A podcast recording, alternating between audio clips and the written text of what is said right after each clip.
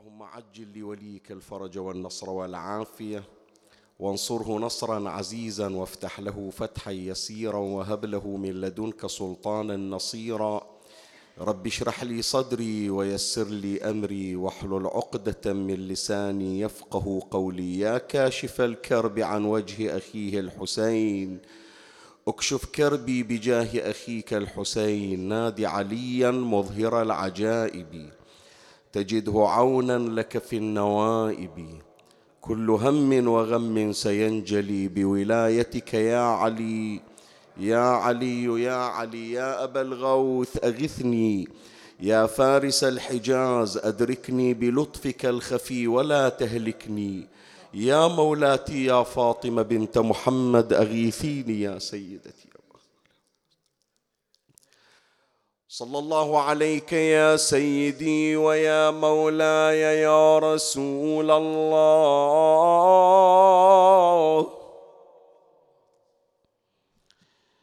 صلى الله عليك وعلى آلك الطاهرين. فاز من اعتصم بكم وأمن من لجأ إليكم. يا ليتنا يا ليتنا كنا معكم سادتي.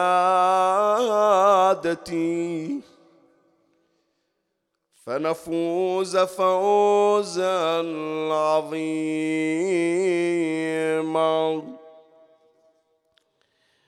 أعوذ بالله من الشيطان الرجيم. بسم الله الرحمن الرحيم. خذ العفو وامر بالعرف وأعرض عن الجاهلين.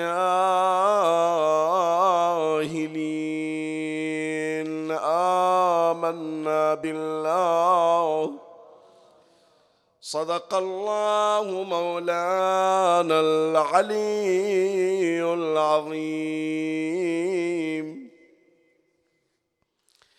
الخطاب موجه في هذه الآية الشريفة إلى نبينا محمد صلى الله عليه وآله. والله عز وجل يأمر النبي صلى الله عليه وآله بمجموعة من الأمور منها أن يتعاطى النبي الأكرم صلى الله عليه وآله بالعفو والصفح. يقول للنبي صلى الله عليه وآله يقول له أنت راح تقضي سنوات في الدعوة وهذه السنوات سنوات شاقة مضنية. إلى الآن يا إخواني ترى التعب اللي مر على النبي صلى الله عليه وآله أقدر أقول بضرس قاطع لم يستوفى حقه من التأمل والمعرفة. شوف هي كلها 23 سنة. إذا جينا حسبناها من حيث الكام؟ 23 سنة. إذا معادلاتنا بعدد السنوات فنقول بأن عناء نوح عليه السلام أكثر من عناء النبي صلى الله عليه وآله. لأن عناء نوح استمر 950 سنة. تمام؟ بقية الأنبياء أيضا مرت عليهم سنوات طوال. النبي صلى الله عليه وآله 23 سنة. فإذا بنحسبها من حيث عدد السنوات لا المعادلة ما راح تكون دقيقة. لكن إذا من حيث الألم من حيث العناء من حيث المشقة من حيث التعب لا النبي صلى الله عليه وآله يعطينا تفسير آخر معادلة أخرى. ما أوذي نبي قاط بمثل ما أوذيت. طيب أنت تعال اقرأ شمر على الأنبياء السابقين. من الأنبياء من نشر بالمنشار مثل زكريا عليه السلام. نزل المنشار عليه طولا فشقه نصفين. من الأنبياء من سلخ جلد رأسه من عليه منهم من ابتلاه الله. شلون بلاء لاحظ؟ يحرق ذلك النبي ويفارق الحياة والله يرجع روحه ويحرق مرة أخرى. هذا نبي الله دانيال. هكذا مرت عليه. إلى غير ذلك أنه الذبح المستمر كما ورد في الحديث عن الإمام الصادق عليه السلام إن بني إسرائيل يقتلون في اليوم والليلة سبعين نبيا ثم يجلسون في الأسواق كأن لم يصنعوا شيء كل يوم والليلة سبعين نبي. أنت تسمع اليوم واحد فارق الحياة مثلا بحادث سيارة تصير عندك صدمة. إيش صار وما صار؟ وليش هالتهور وما ليش هالتهور؟ تمام لولا تصور سبعين جنازة وشلون قتل والمقتول منه أنبياء الله. وفوق هذا ولا كأنما واحد مهتم. فمعاناة الأنبياء معاناة قاسية. لكن النبي صلى الله عليه وآله يقول إذا قريت في سير الأنبياء والمرسلين وإجيت إلى سيرتي لا أنا وضع استثنائي. ألمي ألم لا يقاس. عنائي عناء لا يمكن أن يتصوره أحد. فالله عز وجل يخاطب النبي صلى الله عليه وآله. يقول له حتى تقدر يا محمد تقضي هالثلاثة وعشرين سنة لازم تعمل مجموعة من الأمور تلتزم بمجموعة من الأمور منها أن تتعاطى بالعفو أن تتعاطى بالصافح تكون شخص متسامح. إذا كل يوم راح تقاطع لك واحد وكل يوم راح تصير في عراك ويا شخص وكل يوم راح تصير في مشاحنة مع آخرين ترى بعد اللي راح تشوفه مو هين. راح يشتغلون عليك شغل مو طبيعي. تحتاج إلى عفو وإلى تسامح وإلا فإنك لن تواصل هذه المسيرة. فأمره الله عز وجل بأن يكون متعاطيا للعفو وخاطبه خذ العفو. وأمره أيضا بأن يأمر بالمعروف ويدعو إلى المعروف. فلهذا قال خذ العفو وأمر بالعرف. شغلنا في القسم الثالث. شنو هو؟ وأعرض عن الجاهلين.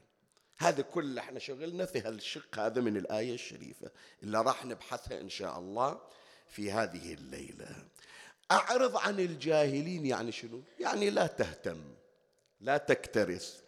شخص تأتي يا رسول الله وتقدم له الدعوة على طبق من فضة بنفسك أنت جاي تدعوه إلى الهداية.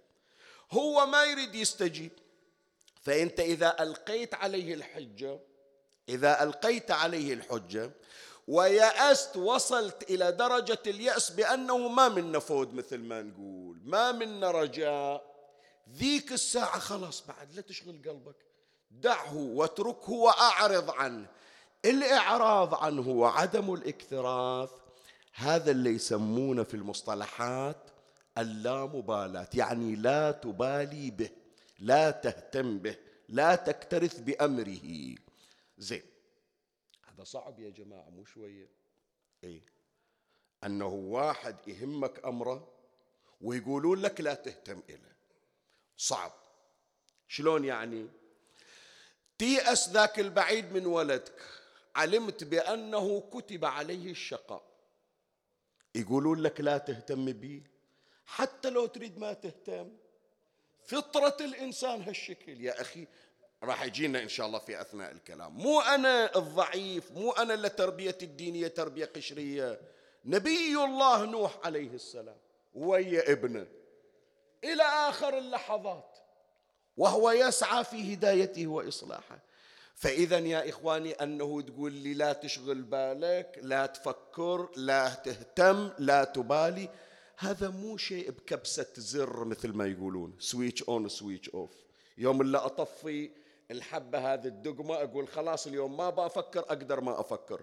باكر أرد أشغلها أقعد أفكر. لا عمي هذا ما يصير.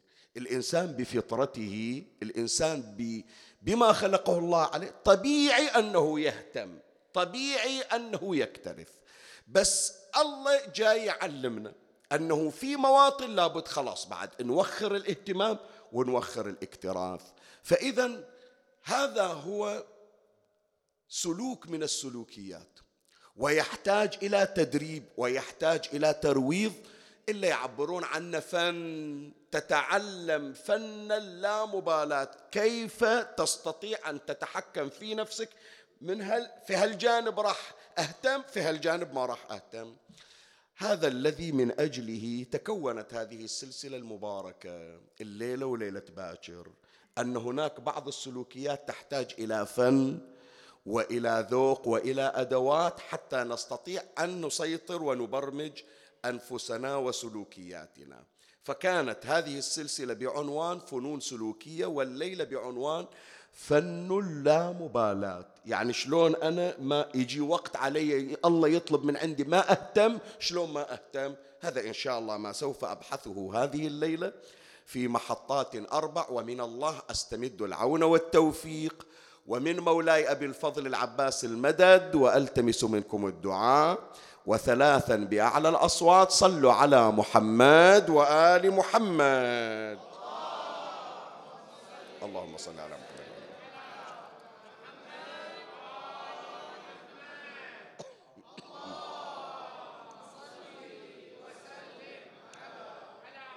اللهم صل على محمد وعلى محمد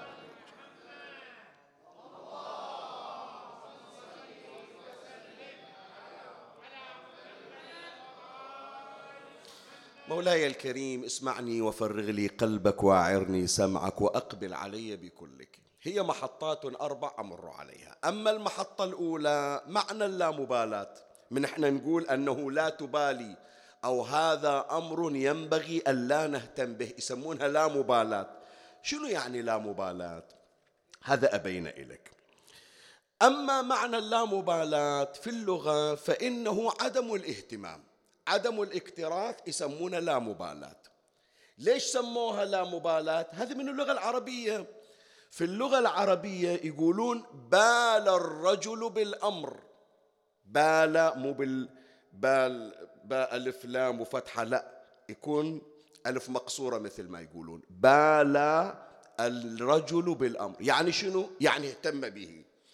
حتى أنه قد ورد حديث عن نبينا محمد صلى الله عليه وآله. هذا الحديث يذكرون السنة والشيعة باختلاف بسيط. كل أمر يقول صلى الله عليه وآله كل أمر ذي بال لم يبدأ فيه باسم الله فهو أبتر. شنو يعني؟ كل شيء جنابك ما تبتدي بالبسملة يسمونه أبتر. أبتر يعني شنو؟ إيه مقطوع من ماذا؟ يعني ليس فيه بركة. حتى لو الأمر سويته شلون أنا أقول لك؟ هذه أم العيال جاية تطبخ ما بسملت صح الطبخة استوت وغرفوها وصبوها لكن ما موجودة بركة في هذه اللقمة. شايف؟ صح جنابك أنت طلعت إلى السفر ما بسملت ذاك البعيد وصلت إلى الوجهة المحددة وصلت إلى المكان اللي تريده لكن البركة التي ترجوها في ذلك المكان ما تحصلها. لأنه لازم من لوازم البركة أن يذكر فيه بسم الله, بسم الله الرحمن الرحيم.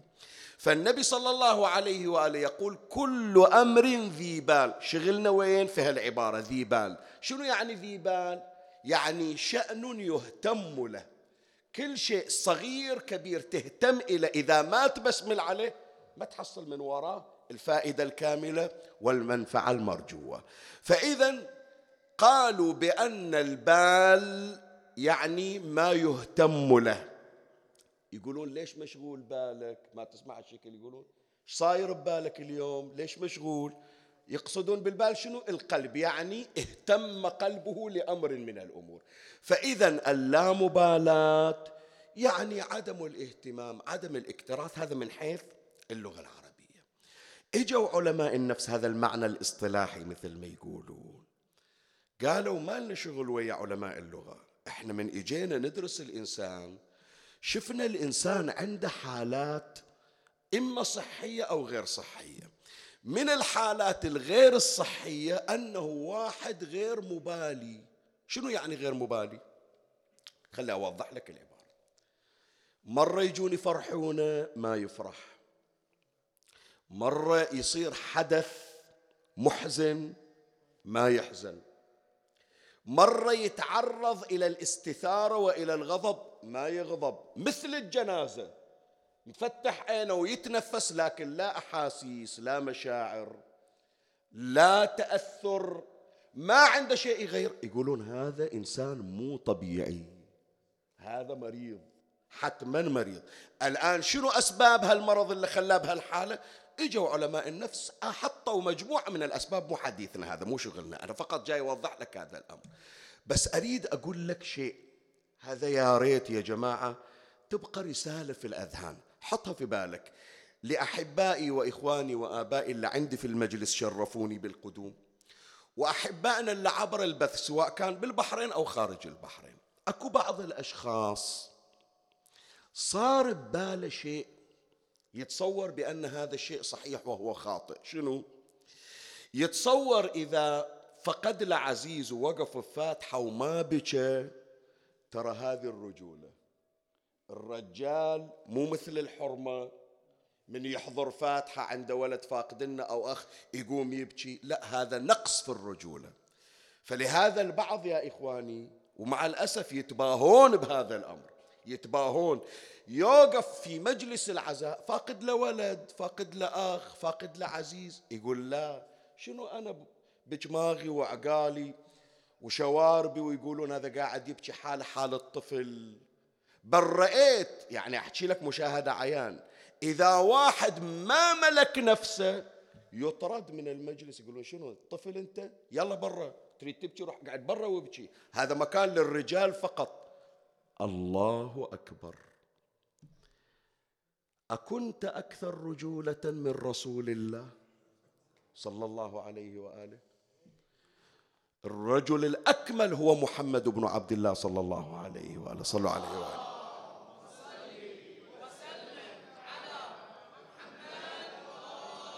وهذا الحديث اللي نحفظه عن النبي صلى الله عليه وآله. ويحفظه كل المسلمين. القلب يحزن والعين تدمع ولا نقول ما يغضب الرب. لما فقد ولده إبراهيم. وقال وإنا على فقدك يا إبراهيم لمحزونون. شنو يعني يا جماعة القلب يحزن والعين تدمع؟ شنو يريد يقول النبي؟ يقول الإنسان الطبيعي لازم يدمع تدمع عينه. الإنسان الطبيعي لازم يحزن قلبه لكن يسيطر على أعصابه. حزن إلى وقت ينتهي حزن إلى مقدار ويتوقف ولا نقول ما يغضب الرب. أما تريد واحد حجر صماء؟ لا هذا مو بشر ولا فضل له ولا فضل له. عمي هذه إذا ما بكت ما أشرح عليها. لكن الأم اللي تفقد أولاده ما تبكي هذه أشرح عليها. فلهذا يا إخواني حطوا بالكم هذه رسالة إلى أبنائي. أحيانا إحنا نريد نصور إلنا بعض العظماء من الفقهاء من المراجع من العلماء من الأولياء. أريد أقول لك حتى من الصديقين أنهم لا يبكون. شلون؟ يقول إيه نعم. المرجع الفلاني فقد ولده ولم يبكي. المرجع الكذائي فقد أهله ولم يبكي. وإذا يسمع خطيب يذكر بأن واحدة من بنات الحسين بكت يقول عيب إحنا المراجع نسمع عنهم ما يبكون. منو قال لك هالكلام هذا؟ من وين جايب هالحكي؟ بالعكس ذول العظماء اللي تسمع عنهم هم أكثر الناس رقة. ولم تبكي امرأة على الحسين كما بكت الحوراء زينب عليه السلام. إي نعم. بحيث يا جماعة أنت شوف تفقد أعزاء لكن تبقى على قيد الحياة. تأخذ حصتك من الفاتحة. بسم الله عليك. ثم بعد هذا يذهب حزنك. تاليها تذكر تقول ولدي الله يرحمه ذيك السنة يوم اللي توفى وتسولف عنه كان هالسالفة. صحيح لو لا؟ ترجع لوضعك الطبيعي. زينب قتلها الحزن على الحسين. إي والله ما دارت السنة إلا زينب في المقابر. فقد خلاص فارقت الحياة. أم البنين روح اقرأ الإمام الصادق عليه السلام يقول كف بصرها. تبكي حتى ذهب بصرها. الرباب عزيزة الحسين عليه السلام. فعمه ذولا فعلا هم أهل الإنسانية وهم الإنسانية الكاملة. وإن لم يبكوهم على الحسين فمن الذي يبكي على الحسين؟ أنا أعرف بالحسين منهم؟ لكن نعم شنو الفارق؟ بيننا وبينهم أنه مع ذلك زينب تبكي ولا تنهار ولا تذل. تصل تبكي على أخوها وتوقف تصلي صلاة الليل. زين العابدين ثمانية وثلاثين سنة يبكي. خلص بكي. فتح الصحيفة السجادية. قام يصلي صلاة الليل. ما قال خلاص أنا الآن في بكاء فيكون أتنازل. فيا أحبائي كتصحيح هذا لا يكون إحنا ننسبه إلى شخص. أو البعض يحاول أنه يظهر بمظهر التدين ويريد يسوي نفسه بأنه إنسان قد ملئ إيمانا يقول من أحضر بمجلس الحسين لازم ما أصيح. يكون أقعد بوقاري بهيئتي يكون أستمع وأطلع. لا. وعلى مثل الحسين فليبكي الباكون. يقول الإمام سلام الله عليه رحم الله تلك الصرخة التي كانت من أجله إذا ما صرنا في حالة يا إخواني من التأثر من البكاء علماء النفس يقولون إحنا مو طبيعيين. الطبيعي أن يتأثر في مواطن التأثر. أما إذا شخص لا والله لا يغضب لا يفرح لا يحزن لا يبكي لا ينفعل هذا إذا شخص غير مسوي. فإذا في المحطة الأولى أوضحت لك معنى اللامبالاة وهو عدم الاكتراث عدم الاهتمام. وقال علماء النفس بأنها حالة سلوكية نفسية تخلي الواحد ما يهتم ما يهتم أبدا. يفقد عزيز هو سيان. جابه ولا ولد نفس الشيء. يضربونه ما يتحرك كأنما جنازة لكن فيها نفس وعين مفتحة. هذا المحطة الأولى. أما المحطة الثانية أنتقل معك إليها. شنو مطلوب من عندنا يا إخواني؟ نهتم أو لا نهتم؟ نبالي أو لا نبالي؟ الآن واحد يسأل يقول شيخ ياسين فهمنا هذا المبالاة المطلوب منا الآن شنو إحنا؟ نهتم أو ما نهتم؟ خلي أوضح لك هذا إن شاء الله في هذه المحطة الثانية. خير مثال نقتدي به ونتأسى به نبينا محمد صلى الله عليه وآله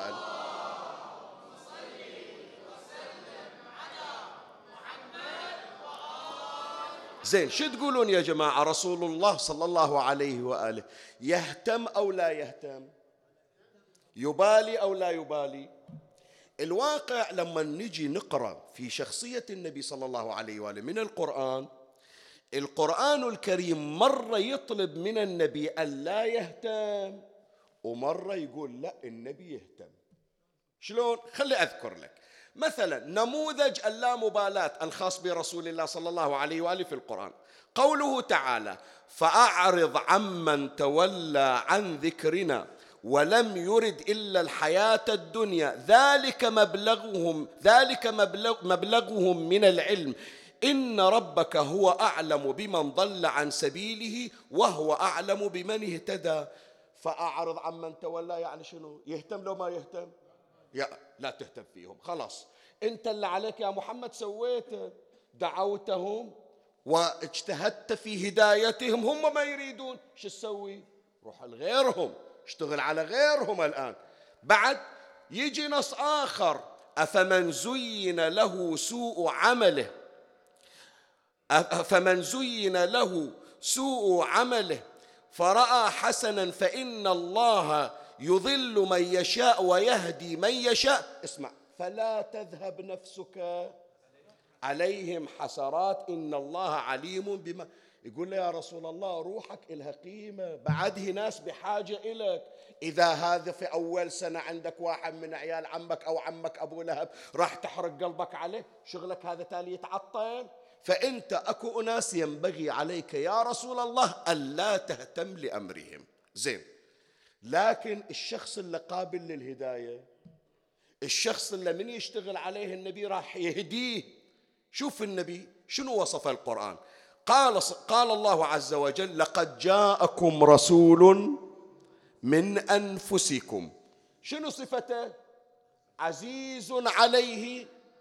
ما عنتم. شنو يعني؟ يعني تعبك أنت النبي يهتم صعب على قلبه. يمكن هو أمر الخاص ما يهتم إلى كثر ما يهتم إليك عزيز عليه ما عنتم. بعد حريص. أنت يمكن متهاون في أمرك. هو النبي حريص عليك. حريص عليكم بالمؤمنين رؤوف رحيم. فإذا النبي صلى الله عليه وآله عند الخصلتين يبالي في مواطن ويهتم. ولا يبالي في مواطن أخرى ولا يهتم. الآن نريد نقتدي برسول الله. شلون يا إخواني الميزان الضابطة متى أهتم متى ما أهتم؟ حط بالك هذه خصوصا لأولادنا. خلى من الآن يبنون حياتهم على هذا الميزان. كل أمر ينفعك يوم القيامة وفي حياتك اهتم له. وأما الأمر الذي لا ينفعك في يوم القيامة ولا ينفعك في حياتك. ليش يهتم عليه صحيح يا جماعة لولا هذا الأمر أنا ليش شاغل بالي وليش أفكر فيه؟ ليش أنا الحسينية شاغلة بالي؟ من يصير فيها عطل من يصير فيها شيء؟ ما أنام الليل. الله يرحم رحمة الأبرار. أحد المؤمنين الأخيار من أهالي منطقة العكر يسمونه حج جعفر عبد النبي رحمة الله عليه يمكن بعضكم سامعين عنه. أذكر لما كان يعني هذا صديق قبل تقريبا عشرين سنة رحمة الله عليه. لما كانوا يبنون الحسينية نوم ما ينام يا جماعة نوم ما ينام. بس يجي يغمض عينه يريد يقول الحسينية ما أدري يمكن باكر يجيبون القطع أو كذا أو الرمل أو الاسمنت أو غيره لو ما يجيبونها. نايم يفز. قعد على الغذاء كمل غذاك يقول بروح بشوف العمال إجوا لو ما إجوا. فأذكر يا إخواني يوم اللي سافر إلى العراق رحمة الله عليه سوالي تليفون. أنا كنت اقرا عندهم ذيك المناسبات كان في شهر رجب يعني مثل هالأيام يا سبحان الله شوف هي من التوفيقات. في مثل هالأيام مسافر حتى بداية رجب يكون هو عند الإمام الحسين عليه السلام. وداق علي تليفون. شيخ ياسين دير بالك أنا مسافر. لا تنسى عليك الوفايات وفاة الإمام الهادي وفاة السيدة زينب وفاة الإمام الكاظم. وأنا بسا... راح أسافر ما أدري أحصل اتصال. لو ما حصل اتصال اتصل لشيخ فلان متفق وياه. أنت محلي أخاف الماتم يتعطل أخاف الحسينيه تتعطل. زين حرقتها الدم ليش يا جماعة؟ إلا يمكن واحد حتى على بيته ما يصير عنده الاهتمام ليش؟ ذخيرة ليوم القيامة. ولهذا جهز وضعه كامل من وصل هناك عند الحسين فارق الحياة وهو في جوار أمير المؤمنين. سلام الله عليه. هذا اللي يعلمونا عليه أهل البيت يا إخواني. اهتمامنا شنو؟ فيما ينفعنا لآخرتنا. من نشوف حرقة قلوبنا على مآتمنا على مساجدنا على مواكبنا. حتى حبني يحترق قلبي على أولادي. ليش؟ لأن أريد هذا الولد ذخر باكر. أريد من تغمض عيني الولد يكون صالح باكر يقولون رحم الله أبوك إلا رباك تربية حسنة. هذا الغرض يا إخواني. فلهذا يصف أمير المؤمنين سلام الله عليه المتقين في وصفه من تقرون في نهج البلاغة. شوف العبارة. يصف المتقين فيقول أتعب نفسه ليش؟ لآخرته. شوف دائما مهموم ويفكر ليش؟ يفكر في ذاك اليوم من يجي. أتعب نفسه لآخرته وأراح الناس من نفسه. شيء اللي ما يفيده خلاص. هو عمي يجي يحضر المجلس يسمع ويطلع يخلف بالفاتحة وما يشتغل فلان حكى وفلان راح وفلان إجا. وأراح الناس من نفسه. بعده عمن تباعد عنه زهد ونزاهه ليش ما أجي يقول ما لي حاجة؟ هذا مجلس فيه غيبة. ليش أجي احتطب على نفسي ذنوب؟ بعده عمن تباعد عنه زهد ونزاهه ودنوه ممن دنا منه لين ورحمة. ليس تباعده بكبر وعظمة ولا دنوه بمكر وخديعة. فاذا يا أولادي من اليوم صاعد. حتى ننظم حياتنا. حرامات والله أحكي لكم شيء يغث الخاطر. لما واحد ما يلتفت لعمره إلا عقب أربعين سنة خمسة وأربعين سنة يقول إيش قضيت هالعمر؟ على طلعات وعلى صراعات وعلى خصومات وعلى مشاكل والكل يوم متعاركين ويا واحد. أربعين سنة خلصت إيش سويت لنفسي؟ شنو عندي من رصيد؟ أنتوا الآن يا إخواني أولادي حطوا بالكم مش أقول لكم. أنتوا الآن الحمد لله النعم إجتكم أكثر من السابق. شوف المجالس 24 ساعة متاحة قدامك. صحيح لولا؟ عندك في المنطقة أكثر من مجلس. ترجع للبيت القناة شغالة تحط راسك على الوسادة الموبايل شغال. يعني المعارف تجيك برسم الخدمة. صحيح لولا المسائل الشرعية ما عندنا أحد في السابق نتواصل وياه. الاستفتاء من يودونا للنجف شهر شهرين يا الله تجي المسألة. اليوم كل شيء متوفر عندك. تمام؟ فهذه الوسائل المتاحة خليها تغير حياتك. فكر دائما فيما ينفعك يوم غد. اختصر الوقت اختصر الوقت. لا تقول راح أصحح له وضعي من أوصل أربعين خمسين سنة ما أنت ضامنها الآن اشتغل على نفسك. نريدك وأنت ابن 15 سنة رجال. مو والله لين صار عمري 55 سنة تالي راح أصير رجال. واليوم الحمد لله رب العالمين عندنا نماذج مبشرة. قد واحد يقول لا شيخنا تعال شوف إيش صاير. لا أنا أنظر إلى النقاط البيضاء. من أطلع في أكثر من مجلس وهذا المجلس الميمون المبارك. تفضلوا هذا أولادنا الصغار الآن. شو اللي طلعه في البارد؟ وشو اللي طلعه أيام إجازة؟ بد... لا يقول مجلس الحسين. أريد شيء يخليني إلى الحسين أقرب وإلى الله عز وجل أحب. هكذا يربينا سادتنا محمد وآل محمد صلوات الله عليهم.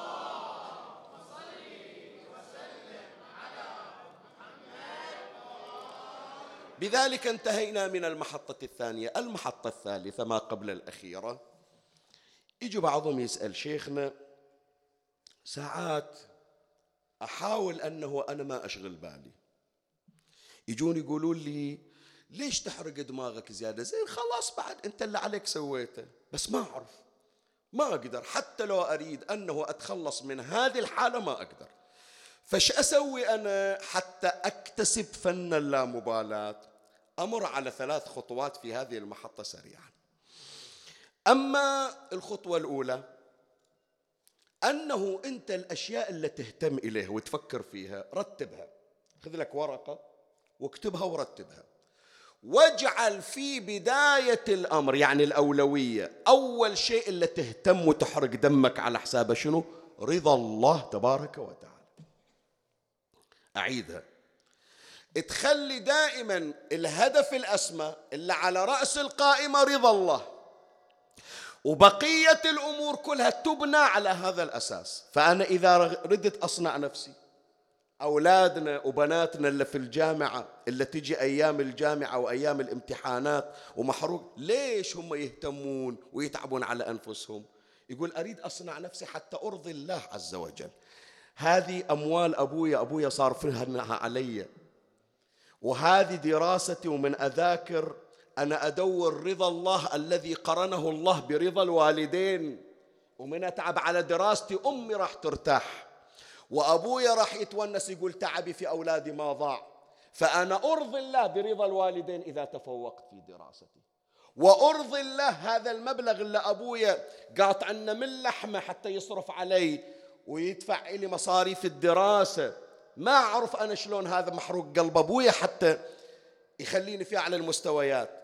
ما ملتفت هذا الولد أو هذه البنت الدرجة من تنقص مثل الطعنة في قلب الأبو يوم اللي تطلع الشهادة. فمن يحسب الولد هذا الأمر ومن يفكر فيه بأنه يبحث عن رضا الله كل شيء يهون في سبيل رضا الله تبارك وتعالى. فأنت تخلي لك اهتماماتك حسب الأولوية وأول شيء هو رضا الله. وإذا أحرزت رضا الله هان كل شيء نصب عينيك. شوف صديقة النساء فاطمة عليها السلام. من توصف أمير المؤمنين علي بن أبي طالب. سلام الله عليه. تقول وما الذي نقموا من أبي الحسن؟ تحكي ويا النساء اللي إجوا يزورونها من كانت مريضة. سولفت عن أمير المؤمنين. قالت وما الذي نقموا من أبي الحسن؟ نقموا منه والله نكير سيفه بعد وقلة مبالاته بحتفه. ما يفكر يقول اليوم انجرح. في رضا الله خليها. خليها أريد على هالجرح جروح. السيف في راسه. موصل بين الحاجبين. ما قال آه. ما قال أخ. قال؟ فزت ورب يعني شنو؟ يعني أحرزت رضا الله عز وجل. يمكن يا إخواني ما أدري مرت عليكم هالعبارة لو ما مرت؟ بعد ما بقى على شيء على شهر رمضان الله يبلغنا وإياكم إن شاء الله. يمكن ليلة 19 شهر رمضان ما أكون متواجد وياكم إن شاء الله. أذكركم بالخير وتذكروني إن شاء الله لا تنسوني من الدعاء. إذا إجت ليلة 19 شهر رمضان وسمعت ضربة رأس أمير المؤمنين سلام الله عليه. يعني. يوم اللي طلعوا علي عليه السلام من المسجد هذا موجودة بالروايات حملوه على الأكتاف. فمطلعينه طلعوه الشمس طلعت. الشمس طلعت لأن أمير المؤمنين مو من انضرب طلعوا لا. انضرب وطاح علي بالمحراب وإجا الإمام الحسن وعلي صلى وهو جالس لا يستطيع القيام. ثم جاءوا إليه بعبد الرحمن بن ملجم المرادي وخاطبه أمير المؤمنين قال أبئس الإمام كنت لك؟ وجابوا عصابة ولفوا رأس أمير المؤمنين وما طلعوه إلا طلعة الشمس. فأمير المؤمنين محمول إلا محمول على الأكتاف يا جماعة وجهه مقابل وين؟ إلى السماء. شاف علي الصباح قال أيها الصبح اشهد على علي بن أبي طالب. إنك ما طلعت عليه وهو نائم. بل يصلي ما طلعت يوم من الأيام الشمس وعين مغمضة إلا واقف في المحراب. فيريد يقول حياتي ختمتها في رضا الله. إيش علي أنا ضربة براسي وألف جراحة على بدني إذا كانت في مرض في مرضاة الله فإن هذا مما يسعد. فكل شيء يهون. أنت هم نفس الشيء. إذا فكرت في رضا الله الأشياء الثانية اللي حارقة دمك وتفكر فيها تهون لأنك تبحث عن رضا الله. وشوف هالعليين. اسمع إيش أقول لك هي للأولاد. الأولية قريناها لآبائنا. الكلمة الثانية لأولادنا القاعدين. أذكر لك عليين. العلي الأول علي بن أبي طالب ذكرنا. العلي الثاني منه أنا أقول لك. أولسنا على الحق. عرفته لو ما عرفته أولسنا على الحق. قال بلى والذي مرجع العباد إليه. إيش قال؟ قال اذا شنو؟ أحسنت. شنو يعني لا نب... مثل جد علي. مثل ما قال ضربة يجت على راس أبويا خلا تجي على راسي ما دام أنا على حق. لا نبالي بالموت وقع علينا أم وقعنا عليه. فأنت في أول خطوة حتى تشيل من بالك التفكير من تجي أيام امتحانات من يصير عندك صديق متخاصم وياك من واحد يزعل عليك. فكر دائما في الأولوية. رضا الله عز وجل فتجد بأن بقية الأمور قد هانت وتدخل الله في حلها وتسهيلها إليك. من كان مع الله كان الله معه. هذه الخطوة الأولى. الخطوة الثانية كل شيء أنا أهتم فيه أعطيه حقه من الاهتمام. لكن ما عندي اهتمام زائد. شلون يعني اهتمام زائد؟ كل شيء شنو يحتاج من الاهتمام؟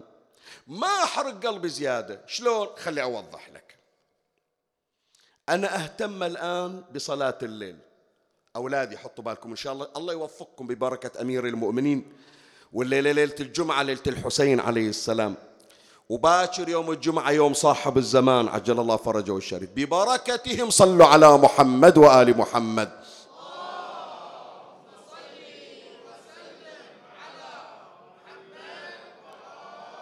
شاء الله ببركتهم توفقون لصلاة الليل.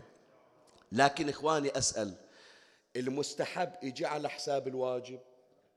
شو تقولون؟ أنا أسهر حتى أصلي صلاة الليل لكن من أخلص صلاة الليل؟ حطيت راسي ونمت وصليت صلاة الصبح قضاء. يصير؟ لا يطاع الله من حيث يعصى. والله الليلة ليلة الشهادة الليلة سابع محرم الليلة عاشر ألطم صدر. لكن الموكب يصير على حساب الصلاة أو على حساب رضا الوالدين. يصير ما يصير. كذلك يا إخواني سائر الأمور أهتم لها لكن لا يكون الاهتمام اهتمام زائد.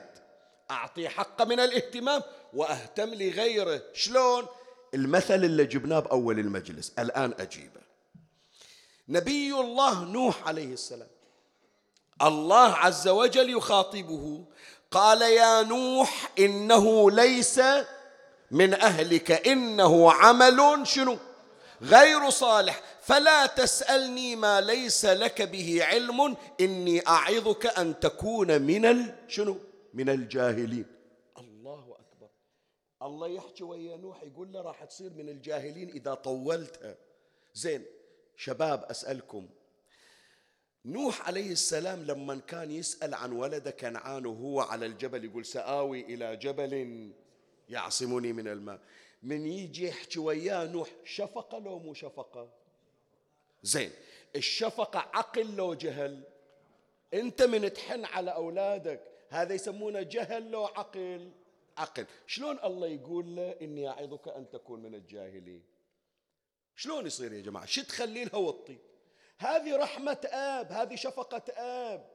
المفروض الله يشكر إلى نوح هذا الأمر. يقول له أنت هذا حنانك المفرط.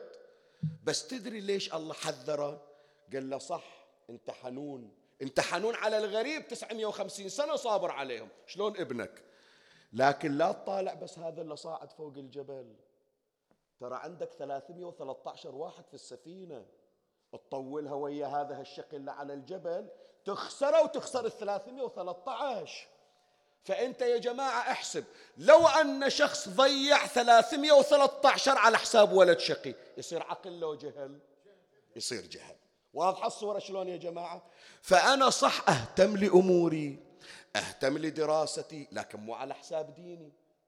أهتم إلى ربعي لكن مو على حساب عائلتي. أهتم إلى المأتم. لكن مو على حساب علاقتي مع زوجتي وعلاقة زوجتي مع معي نفسي أنا.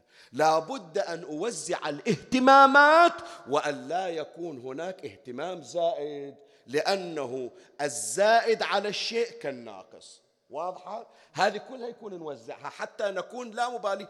أوصل لمقدار بس هذا المقدار كافي. أعطيته حقه أروح أفكر في أشياء أخرى. ما أضيعها. هذه الخطوة الثانية. وأما الخطوة الثالثة حطوا بالكم يا إخواني. حتى ننهي مجلسنا. خلاص بعد مجلسنا الآن على وشك الانتهاء. احفظوا هالكلمة سجلوها واحفظوها.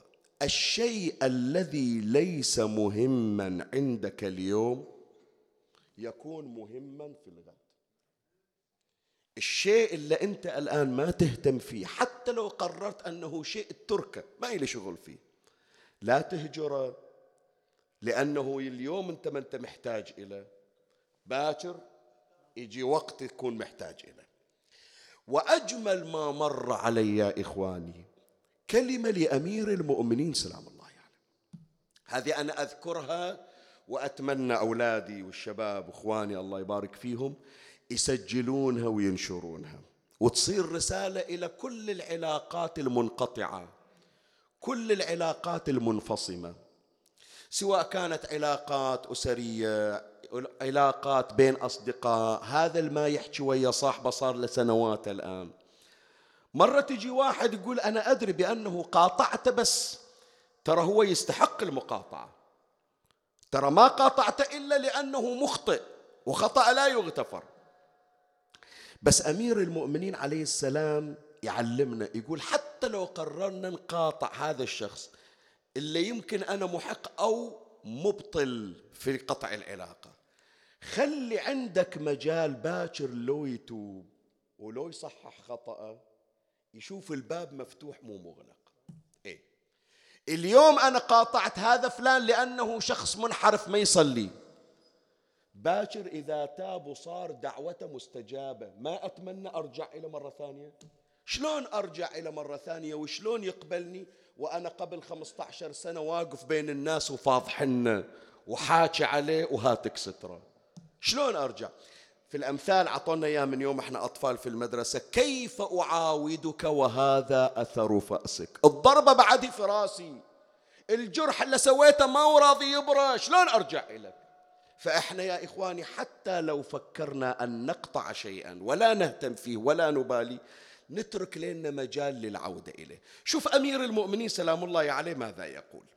يقول عليه السلام وإذا أردت قطيعة أخيك فاستبق له من نفسك بقية ترجع إليها إن بدا له ذلك يوما ما. هذا شاف بأن هذه الزوجة غير صالحة. لا الحياة ما أقدر تستمر بعد وياها. شبعت من ضيمها. قررت أني أنا أنفصل عنها. إذا صار الانفصال من يجون يسألون شلون فلانة زوجتك أم عيال؟ قال والله وقفت وياي في الشدائد. تحملتني يوم اللي ما عندي راتب. يوم اللي كنت مفصول من العمل وأدور من مكان لمكان. باعت ذهبها على حسابي ما أطلع من جميلها. زين ليش طلقتها سوء التوفيق. ما الله كتب لنا نصيب. بس أذكرها بخير. هي من تذكر إي والله جزاه الله خير أبو فلان ما أطلع من جزاء من أهل الله. ما مرت ليلة إلا يصلي صلاة الليل. ما إجت مناسبة إلا هو قدام في الحسينية. ما شفت يوم من الأيام ارتكب محرم. إيه ليش اتطلقت من عنده؟ سوء التوفيق. الله ما قسم لنا.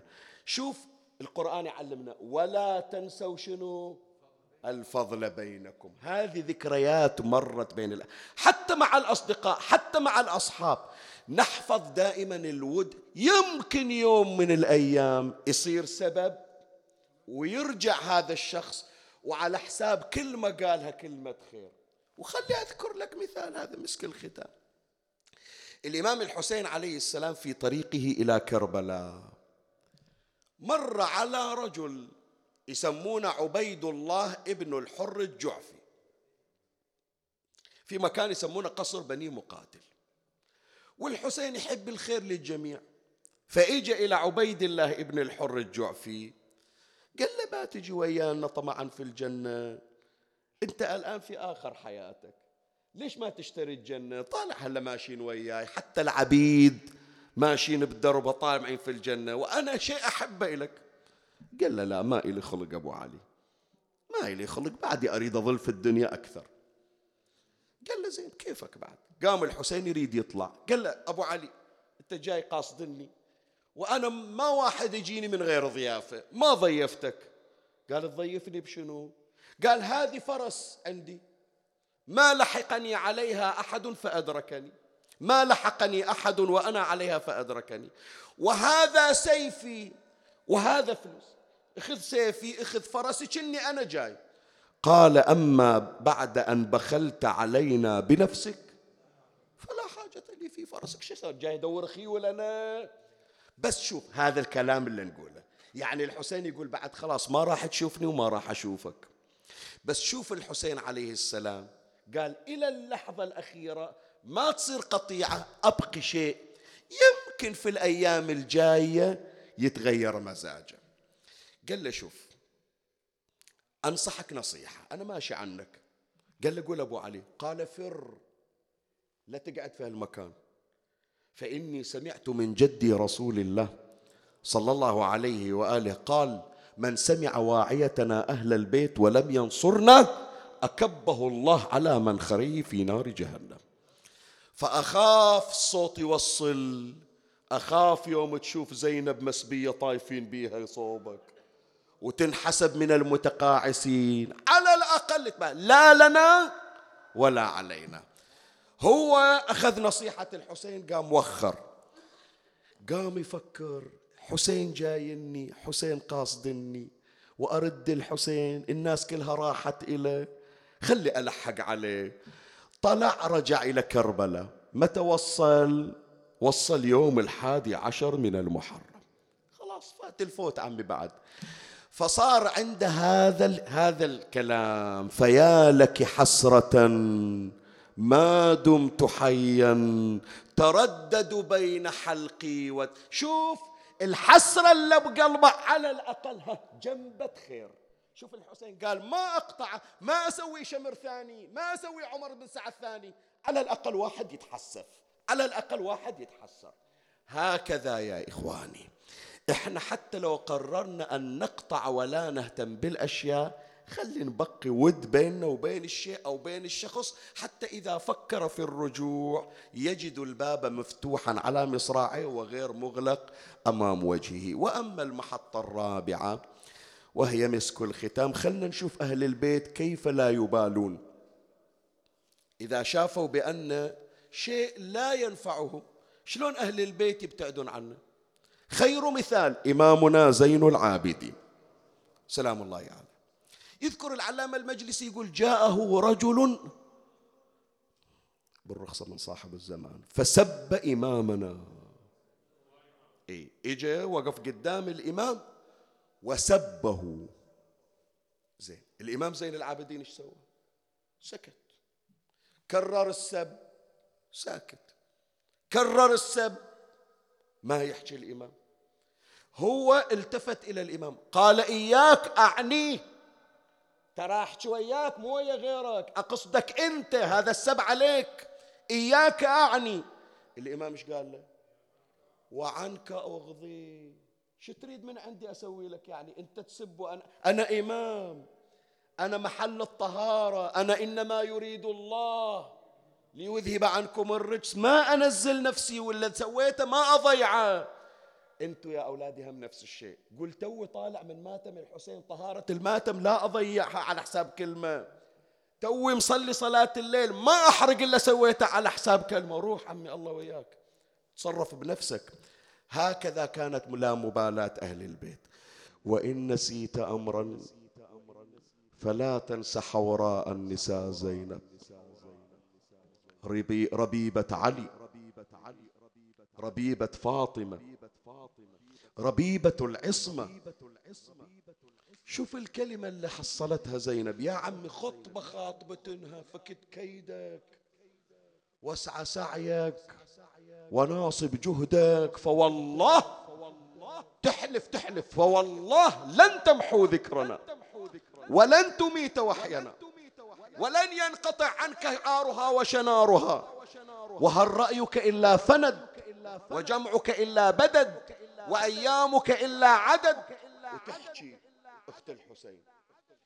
هو غلط عليها. أكو واحد شامي التفت إلى فاطمة بنت الحسين فقال يا أمير هب لي هذه الجارية. أعطني إياها هالبنية هذه؟ أوديها بيتي تغسل هدومي ترفع نعالي تكنس بيتي بنت الحسين لاذت خلف عمتها زينب. صاحت عمة ويتم من والدي وأستخدم في المنازل. يعني هم يتيمة وهم خدامة بعد فوقها. شنو من ذل نازل علينا؟ وزينب الأبية الغيورة.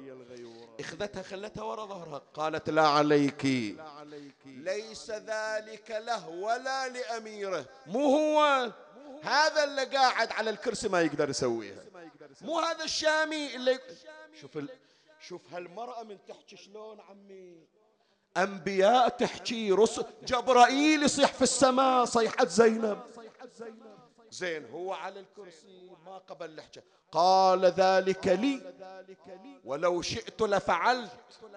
لو أريد مو هي هذه فاطمة كلكم أخليكم خدم عندنا أنا ما أريد أسويها. قالت كلا إلا أن تخرج من ديننا إلا أن تخرج من ملتنا وتدين بدين غير ديننا. إيش قال لها؟ عز على الغيارة. كلمة شوية مؤذية. قال إنما خرج من الدين أبوك وأخوك. قالت بدين الله ودين أبي اهتديت إن كنت مسلمة يعز عليك إذا الكلمة كل كلمة تأذيك أكثر حاول تصم أذنك. قال اسكتي يا عدوة الله. زينب إيش سوت ذيك الساعة؟ اللي توها تحكي. اللي توها خاطبة. قالت أشتمه مثل ما يشتمني. لا أنا زينب بنت علي. قالت أنت أمير. تشتم بسلطانك وتشتم ظالما وتقهر بسلطانك. كنا تقول له والله لو أبو فاضل موجود من تكف وتتجرى علي. إيه احكي احكي يا زيد خذ راحتك واحكي. غريبة والحبال بإيدي. اللي يدافع عني راسه بطشت الضربة بالخيزرانة يوم أنا عندي أبو فاضل من تكف لا أنت ولا غيرك ترفع راسك بعيني. زوجته ورا الكرسي قاعدة وتسمع واحدة تحكي ولكنتها لكنة علي بن أبي طالب. التفتت إلى الجارية قالت سايليهم قولوا لها هذه اللي تحكي مني. الصوت هذا كأنما صوت مألوف. هو صدق صوت امرأة لكن النغمة نغمة حلال المشاكل علي. نغمة ذاك اللي على المنبر يصيح سلوني قبل أن تفقدوني. قومي جاري أنا ما أعرف. أنا محدرة محجبة. ما يشوفوني الأجانب. الله أكبر. قالها قالها دعبل بنات زنياد في القصور مصونة. وآل رسول الله في الفلوات. قامت الجارية إجت وقفت عند الحارس. قالت حارس أنا جارية الأميرة. الأميرة تسأل هذه الحرمة اللي تحكي شو اسمها؟ قال خلي أسأل. سأل الحارس قال يسمونها زينب. رجعت الجارية إلى هند. قالت مولاتي يقولون اسمها زينب. حطت إيدها على قلبها. قالت والله هي زينب وحدة. لكن اللي أعرفها ما يجيبونها سبية في المجالس. اسأليهم اسأليهم. أي زينب؟ راحت الجارية رجعت. قالت سيدتي يقولون اسمها زينب بنت علي. رفعت هند يدها لطمت الجارية على رأسها قالت اسكتي أين زينب والوقوف في المجالس ويلي الليلة كثيرة شوية ترى من يمر اسم زينب؟ الكسرة بالقلب تصير. قامت زي قامت هند هتكت سترها. أقبلت حتى وقفت أمام زينب نظرت إلى الحبل في يدي. يمكن أول مرة أقرأ البيت ما قارنا قبل. أم كلثوم واقفة ويا زينب. قالت خية خية هذه من اللي جاية تسأل عنه؟ صحيت هذه يا خي خادمتنا. خادمتنا وبرض المدينة جاورتنا جاورتنا ولما الدنيا بعدتنا إيش صار؟ بوسط المجالس شاهدتنا. بوسط المجالس شاهدتنا.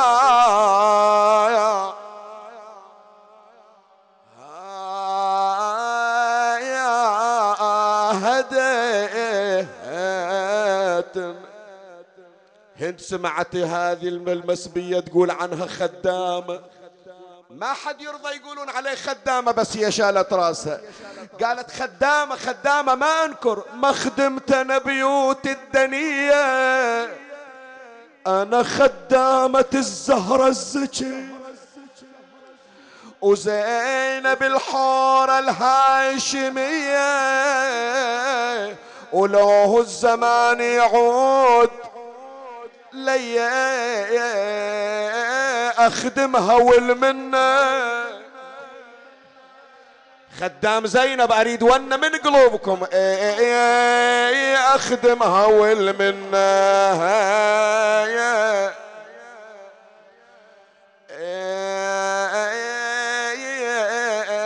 عليه. الليلة أريد تبشرون إن شاء الله الحوائج انقضت. وخلي هالمجلس نسوي بيه حنة تسمعها الزهرة بالمدينة وتحضر توين ويانا. صحيت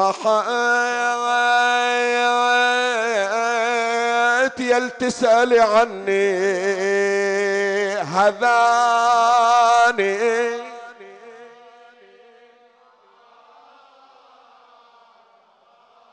لا والله أريد وأن أعلى اللي عوتني عليها. أبويا الذي للدين باني. ومخصوص بالسبع المثاني. يا هندنا زينب ترى عفية هكذا. أويلاه أويلاه أويلاه من دهري وزماني سطرني على عيوني وعماني صوتك صوتك سطرني على عيوني.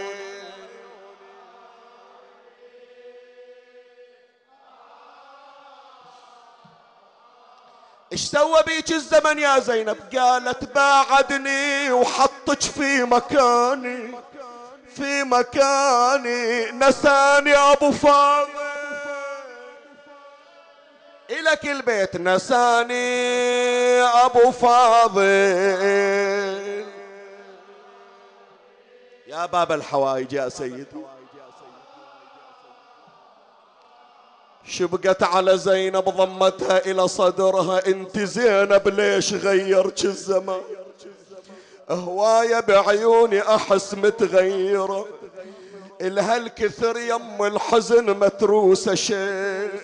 الصار بيك ابدا فلا صار بمرة تقلها يا هلد اللي شفته مو قليل مو قليل. الشفتي؟ شفت أخوي حسين طاح على الثرى.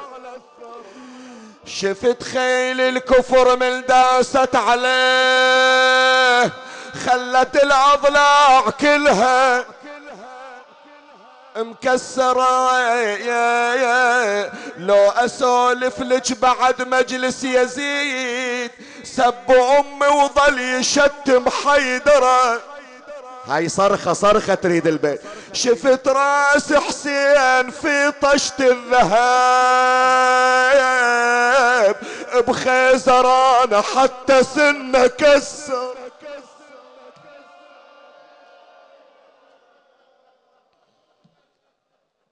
ما قارنها هالكلمة شقد قاري عليهن لكن ما قاري هالكلمة. أقراها من هالمجلس هذا بنية الشفاء للمرضى اللي طلبونا. كأنهن تسأل زينب وين ساكنين حتى نمر عليكم؟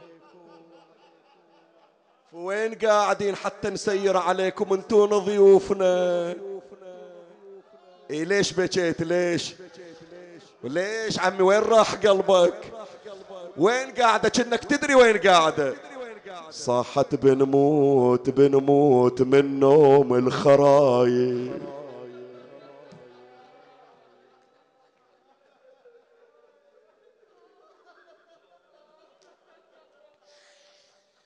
بنموت بنموت. من نوم الخرايب الخرايب عجايب يا خلق والله. صوتك عجايب يا خلق والله. عجايب سبوني وداح الباب قم يا علي فما هذا القعود وما عهدي تغض على الأقدام.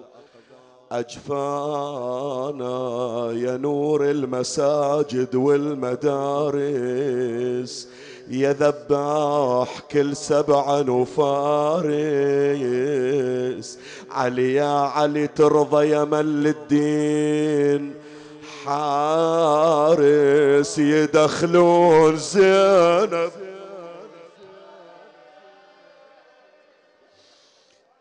اللهم صل على محمد وآل محمد. يا دائم الفضل على البرية. يا باسط اليدين بالعطية. يا صاحب المواهب السنية. صل على محمد وآله خير الورى سجيا. واغفر لنا يا ذا العلا في هذه العشية. في الروايات ليلة الجمعة يفتح الله فيها سبعين باب من أبواب الرحمة.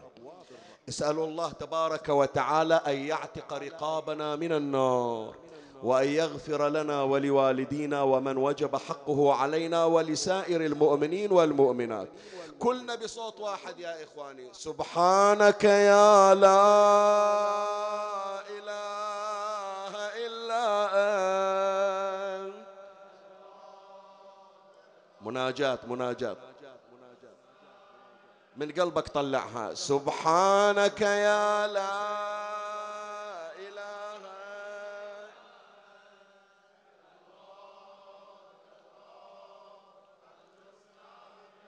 بعد مرة صيح سبحانك يا لا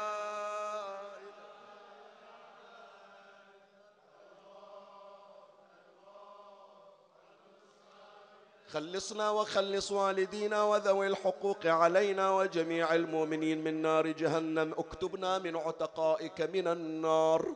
اقض حوائجنا وحوائج المحتاجين فرج عنا وعنهم تفضل على المرضى بالشفاء والعافية سيما من سألونا لأجلهم الدعاء.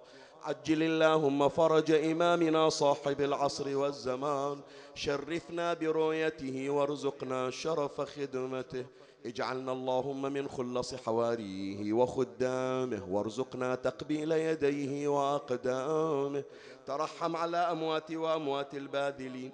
وجميع المؤمنين سيما الحاج سلمان أحمد والحاجة خديجة إبراهيم أبو صبيعة والمرحوم عيسى محمد أحمد مدن وأرواح موتى المؤمنين والمؤمنات. نهدي لهم جميعا ثواب هذا المجلس الشريف. وبلغهم ثواب الفاتحة مع الصلوات.